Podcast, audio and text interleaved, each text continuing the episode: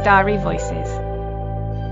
Demystifying Zero Trust is a podcast created by Istari, a global cybersecurity platform. At Istari, our mission is to help create a digitally resilient future for the businesses we work with. This podcast series explores the strategy of Zero Trust as a way to help build cyber resilience. In today's episode, we're speaking with Ashley Leonard, CEO of Syxsense, about the importance of accurate endpoint and data inventories as part of a zero trust architecture.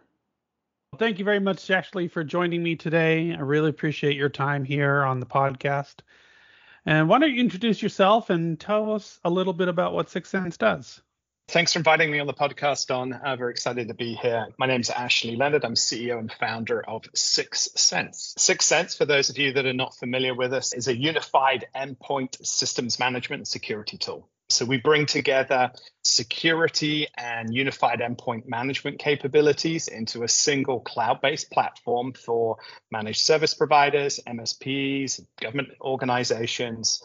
And we help our customers improve their visibility in real time of their endpoint devices, their networks, the cloud infrastructure, help them protect against cyber threats, really improve IT operations and reduce risk. Awesome. And we both know how zero trust is completely dependent upon visibility in the environment. Talk to me a little bit about how Syxsense defines zero trust and how your tool fits into that ecosystem.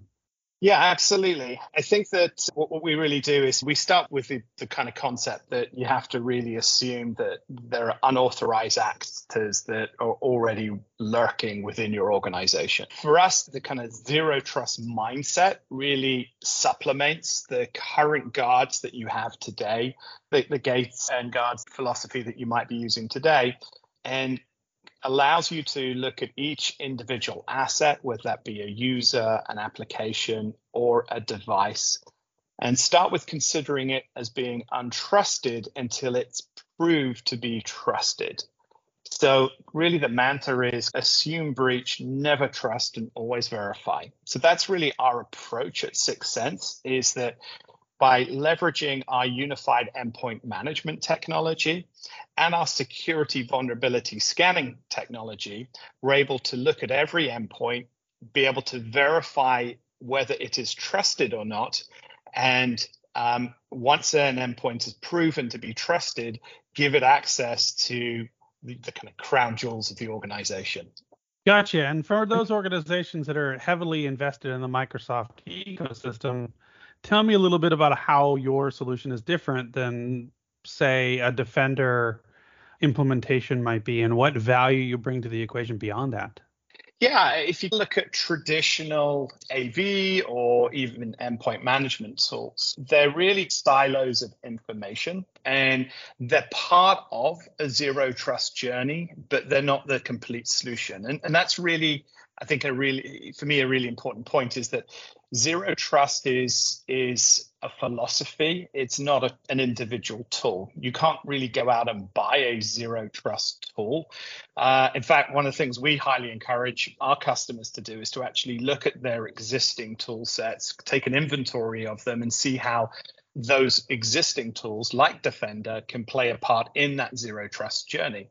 So at Syxsense, with, with our implementation of zero trust, we're actually able to bring in information from other tools like Defender and then use that along with our own security vulnerability scanner, our own understanding of uh, the patch status of the endpoint, its current location, the time of day. There's a, you you can define the factors for you and your organization. In fact, even down to the asset that the end user is trying to access um, as to what trust looks like. For example, if you're trying to access email, maybe it's okay if you haven't run an AV scan in the last kind of four hours. Maybe it's okay that the device is currently located in Western Europe. But if there's critical vulnerabilities on the device, maybe that's going to be a problem and you should block access to email. Versus, let's say, if you were trying to access the accounting system, that might have very different criteria, right? Obviously, that really would be crown jewel data. And so you might expect there, perhaps, if the, the, the device needs to be located in within a certain distance of the physical office, uh, maybe in the US, maybe you, know, you have to have your AV system running. Um, uh, whatever that happens to be. And maybe the device can't have any critical or optional vulnerabilities on the device. So with with the Syxsense solution, we're able to pull data from kind of other tools that you might already be using, leverage that along with our own intelligence to define what trust looks like for you and give access to the resources that the end user might be trying to access. I think that's yeah, where that's, we differentiate just a little bit. yeah, no, that's a huge differentiation because if you think about these other tools that are out in the marketplace, they're really just data sources for making decisions. They're not the ability to actually tie all those data sources together and make that enforcement decision, much like what you're able to do. Yeah, absolutely. And if you look at the traditional way that organizations are securing their endpoints. They used to rely on firewalls, right? And really, a firewall to me is a moat and a big wall that went around your organization. But today, you can walk right inside the castle. You can walk you know, through the walls, and and you're inside the network. And and today, the network is that uh, avenue of attack but really the endpoint is the destination. So that's what we've really concentrated on at Syxsense is what we can do at the endpoint to really help secure and harden the endpoint and then use that data in real time to allow access to your resources. Yeah, you could use the analogy of not giving everybody a hammer and keeping access to the hammers to only those people who need them. That way people aren't just banging down your entire organization getting access to critical data. Yeah, and I would also add to that, it's also when they need the hammer as well, right? You might give them the hammer, but only for five minutes because they're hitting a nail. exactly. They don't need the hammer for the screws. They need the hammer for uh-huh. the nails. And they don't need to put it in existing buildings. They need to put it in new buildings. so exactly that whole piece of intelligence and context is what's really critical for any successful zero trust implementation. And ultimately, it's really critical for the success of zero trust within a business and that adds a huge amount of value to a cyber organization to be able to say, look, I know what and when and why and how resources are being accessed versus like what you were saying, which is there are people in the environment. I don't know what they're using, how they're accessing it, when they're accessing it, or why they're accessing it. I've let them in the environment. And that's a huge distinction between that traditional security model and obviously the zero trust approach. Yeah, I completely agree. And I think that's why the endpoint is so prized. If you can compromise an endpoint, you're then able to use that endpoint to move laterally within the organization and, and dig deeper, right? Infiltrate the organization deeper once you've got access to that endpoint. So if you can stop that access, that's the starting point. But then if the endpoint is compromised, then you need to then look at okay, how do you stop that lateral movement from the endpoint the, to you know, the resources that really are the crown jewels of the organization. And so we think about assets, endpoints as each one is its own digital risk and has its own risk profile, and and then assets equally need to be your data assets, your payroll system, your email system also need to be cataloged in as well. And then you start by focusing on what the, the kind of most prized assets are first, start securing those and, and move out from there. So that's how we approach that, that zero trust implementation. And, and how do you help the organization really discover and manage the classification side of the equation? Because that's one of the biggest challenges that organizations have. Yeah, I completely agree. And it, it is a challenge. So I think again that's where at Syxsense we have an advantage because we've brought together unified endpoint management with security capabilities. Through our unified endpoint management uh, abilities, we're able to discover devices on the corporate network. That you can have a complete picture of Windows, Mac, Linux, devices, IoT devices, Linux devices. It, it's a kind of complete picture, even mobile devices, Android and iOS devices from a single system.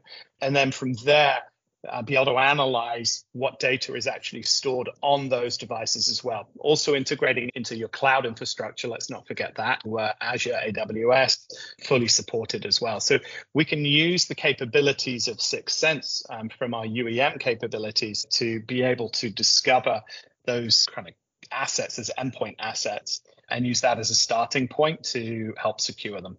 Yeah, that's a very important message I think that everybody forgets and I preach this quite a bit, is that you cannot control what you can't see.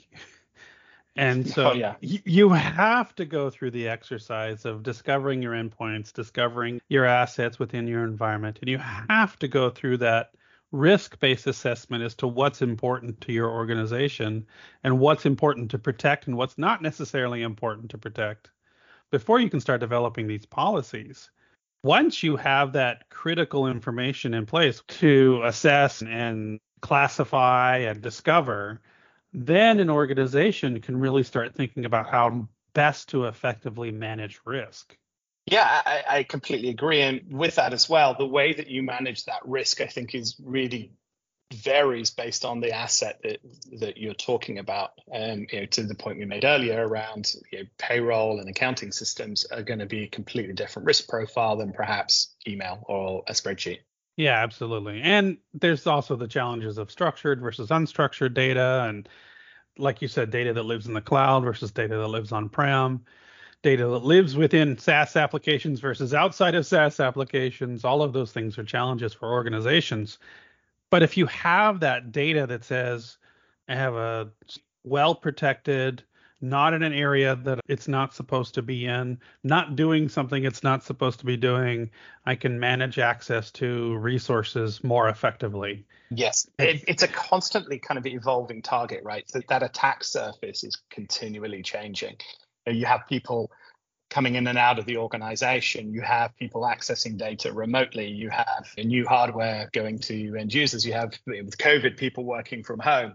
I mean, the, the, whole picture is constantly changing and evolving. So it really is a continual process. It's not a one off, let's do a scan, great, we've done it, move on to the next step. It, it really is continual process. Yeah, continuous improvement, continuous process, continuous visibility just recently, NIST added to their NIST CSF framework the whole governance piece of the equation, which many organizations forget as well, which is all around continuous improvement and continuous visibility and management. Yeah, some great data from NIST and a number of other kind of government organizations as well that they've been publishing. So earlier you mentioned that most organizations should start it started on this journey with the the biggest fish to fry, so to speak. Talk a little bit more about how organizations who have had a traditional perimeter based security model should really start transforming themselves into the zero trust strategy? Yeah, it, it is. It is a process. As we mentioned earlier, zero trust really, it, it's not a product that you buy, it's a philosophy. So I think that's really important to understand, first of all. The next thing to do once you understand that and understand that this will be a journey and it's not, you're not going to stand up a, a, zero trust project and be done in a week's time. That that's not how this works either. What what you need to do is I, I always recommend you start by understanding what you already have in place um, and uh, do a catalog of your current tools. So think about what two-factor authentication tools you're using. Think about any existing management technologies you have. So do a kind of full catalog of, of all the existing tools, AV solution that you're using, malware, etc. Right. So start with that. And a lot of the times you, you're not actually starting from point zero. You're, you're, once you've done that catalog of the tools, you'll actually realize that you're you've already started the journey. It's a matter of tying those tools and technologies to cre- uh, together correctly to be able to start to implement a zero trust solution. Then move on to what your assets are. So, so again, as we talked about, those kind of crown jewel assets. So start there, the things that are most valuable to your organization, because that's going to have the biggest impact.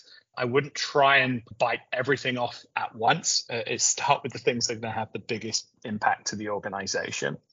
Think about not just the assets, but you know, your data assets as well. We mentioned spreadsheets earlier, but if that spreadsheet controls your contains your payroll records and social security numbers of all the employees in the company, guess what? That's probably a crown jewel asset that needs to be protected. You've got to think very carefully about the physical assets, but the data assets as well um, within the organization. And then the networks, which really are the avenues to that data, are the other piece to carefully consider, and um, all the different entry points to those networks. And once you've done that, um, you're able to um, determine what, what the risk factors are, and you can start to think about how you're going to implement controls. And that's where Syxsense can really help. Obviously, we help on the discovery side, um, but we allow you to create um, the zero trust profiles that will control access to the crown jewel assets that you have or the assets you're trying to control within your organization. And uh, you can create the risk profiles for each of those assets and, and then go ahead and, and really repeat, spread out from, from the crown jewel assets down to the next tier of assets. Um, and and keep repeating, um, and and that's how I would recommend you start approaching a zero trust project.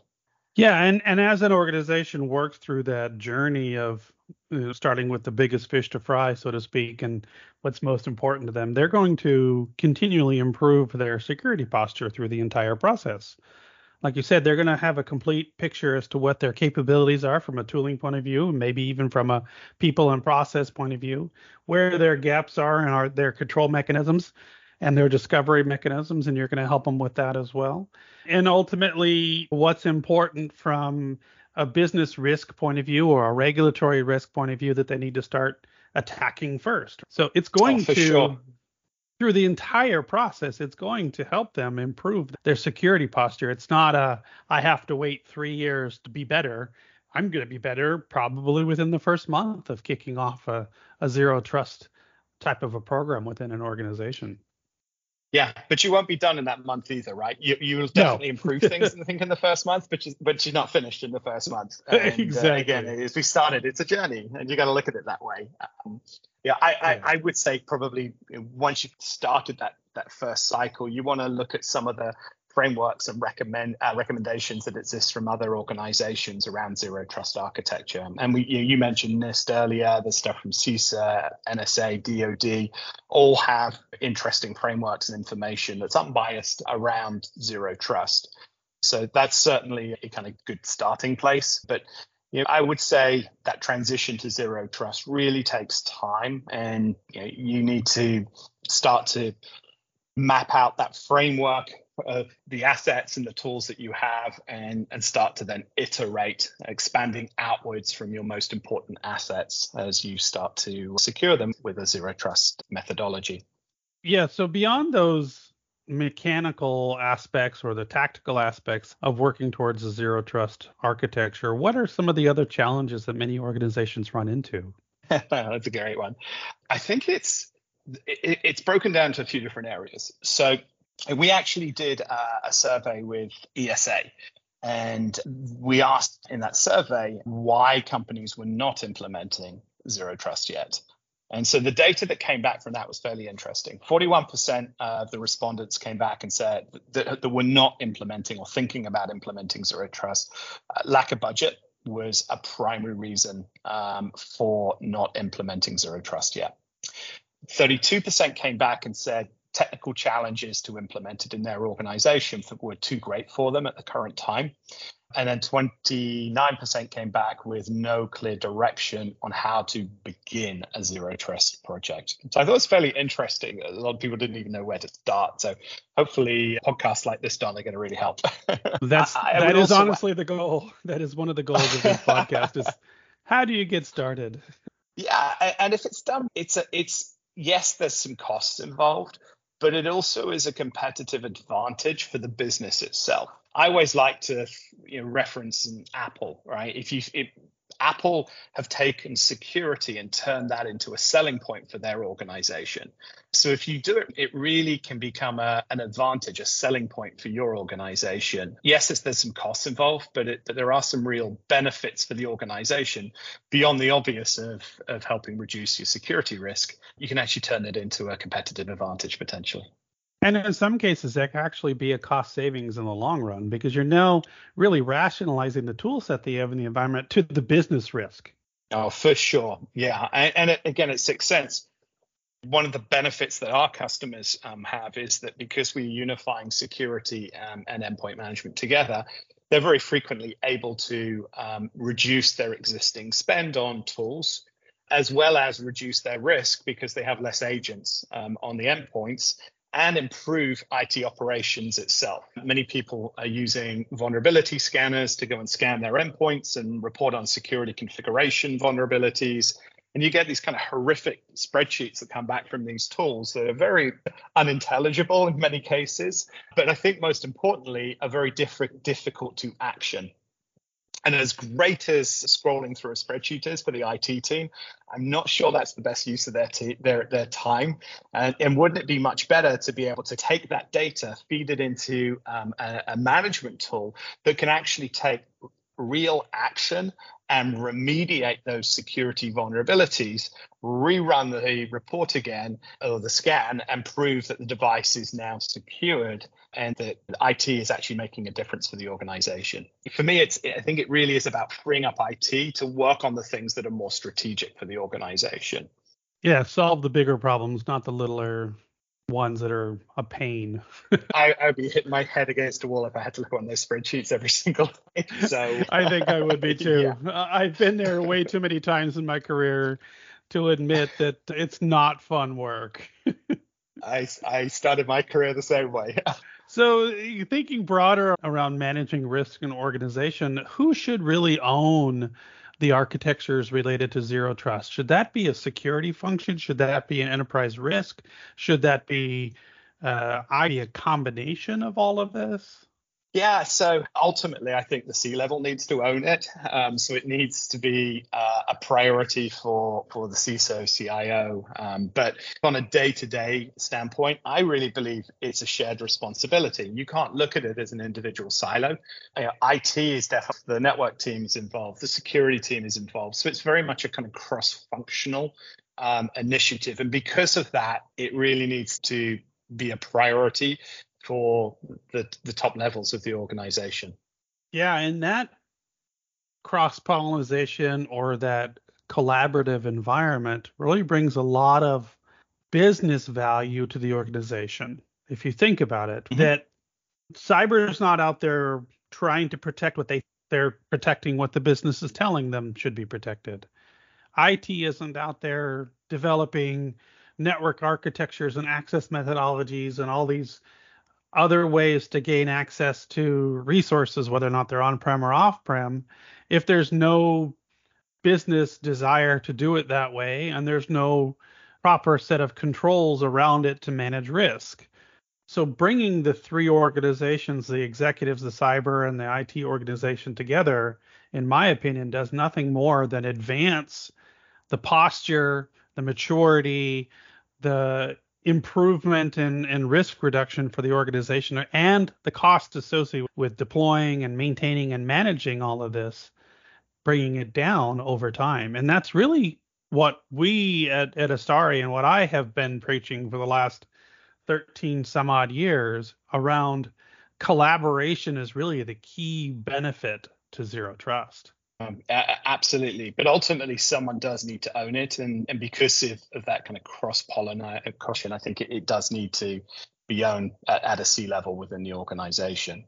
Today, if you look at the kind of national vulnerability database, there are 176,000 vulnerabilities in that database, and it's grown by 20,000 a year. This is a huge challenge for organizations to stay up with.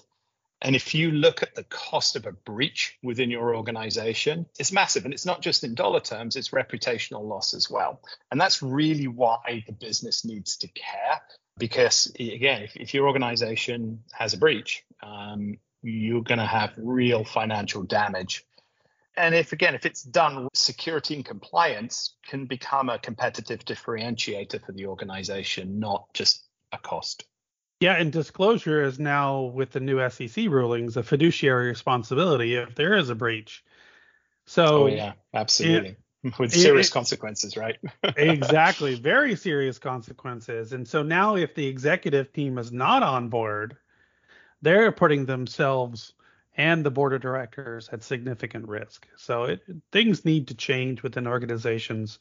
Cyber needs to be thought of as a critical business risk, and the best way to approach it, in my opinion, is zero trust.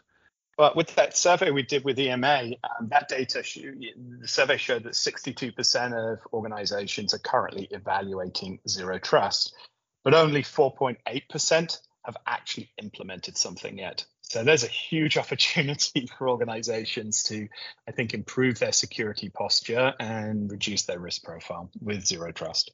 Yeah, that's those are huge numbers that are really telling as to how confusing the industry can be to people. Microsoft did a similar study a couple years back that said 70 some odd percent of organizations were looking at zero trust and and that a significant fraction, some odd 50%, had tooling in the environment to support a zero trust architecture, and that mm-hmm. only a small amount of organizations were actually executing against a zero trust strategy. And you found the very similar results.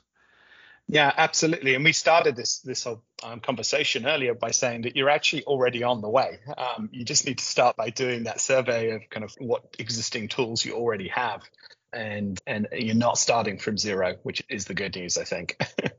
Yeah, I think many people have tools in their garage that they don't realize that they can build just about anything, but it's just about having that plan, that strategy, that overarching architecture that says, okay, here's where we get started. Here are the steps we break it down into. Here's the value we bring to the organization. Here's how we approach this. And I'll be the one of the very first people to admit that working in a in a NOC or a SOC or operation side of of a, of a company doesn't give you much time to think strategically, and so really it's up to the leadership to say, I need to take a step back from the way we are tactically approaching things, and now think strategically and how I can as you were saying, make security a differentiator for our organization versus a necessity or a compliance or a checkbox exercise.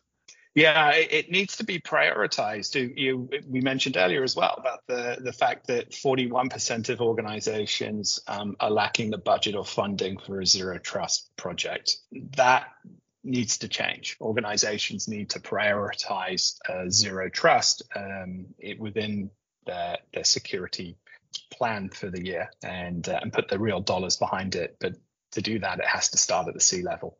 That's right, and I and I was mentioning this before. I think 41% of people are confused as to what zero trust really means, and that's why they haven't started. yeah, I agree with that as well. and it, it is confusing. It's one of those technologies that have been talked about now for many years. Yeah, if I was at Black Hat a couple of weeks ago, and yeah, you, you, you see it Black Hat each year that, that whatever the new technology is that uh, everyone's talking about, but but zero trust you've seen for many years. But again, we just haven't seen the uh, the organizations really start to implement the technology until much more recently. And but tools like Syxsense um, and many of the tools that, that you you have today can be part of that journey. And it's just a matter of prioritizing. This is something you need to do in your organization. Yeah, if you think about it though, we're only what 25, maybe 30 years down the whole cybersecurity journey to begin with as an entire industry, right? And we're already trying mm-hmm. to re- we're already trying to rewrite what the rules are as we go because we're discovering it and we're figuring it out as we all go. And technologies like AI and regulatory concerns and risks and enterprise risk and global risk and all these things continually feed into this this nebulous soup of what is right and what is wrong to do for security. And we had early concepts of perimeter based defense in depth. Now we're moving on to this least privilege access and the concepts of zero trust. Who knows where we're going to go in, in another 10 years from now? But the point of the story here is that, look, we have discovered a better way to manage risk for an organization. It requires connecting executives and multiple teams together to get behind it. But ultimately, it becomes a market differentiator and value add to the organization versus just throwing money at a problem and putting a bunch of band-aids in the environment like what we have been doing many times over the last 10 or 15 years and that the marketing aspect of things and all these tool vendors out there selling zero trust solutions quote unquote are not helping the equation all that much because they're really not helping an organization to really understand what zero trust is and what the approach is versus just trying to sell a product that you know that checks a box in the equation. And that's why i like to have organizations like yourself come on this podcast to talk about look zero trust like you said and like i've said many times before is a journey it's an architecture it's a philosophy behind security and there are pieces to solving or pieces necessary to solve those problems along the way. And companies like Syxsense are critical to being able to do that.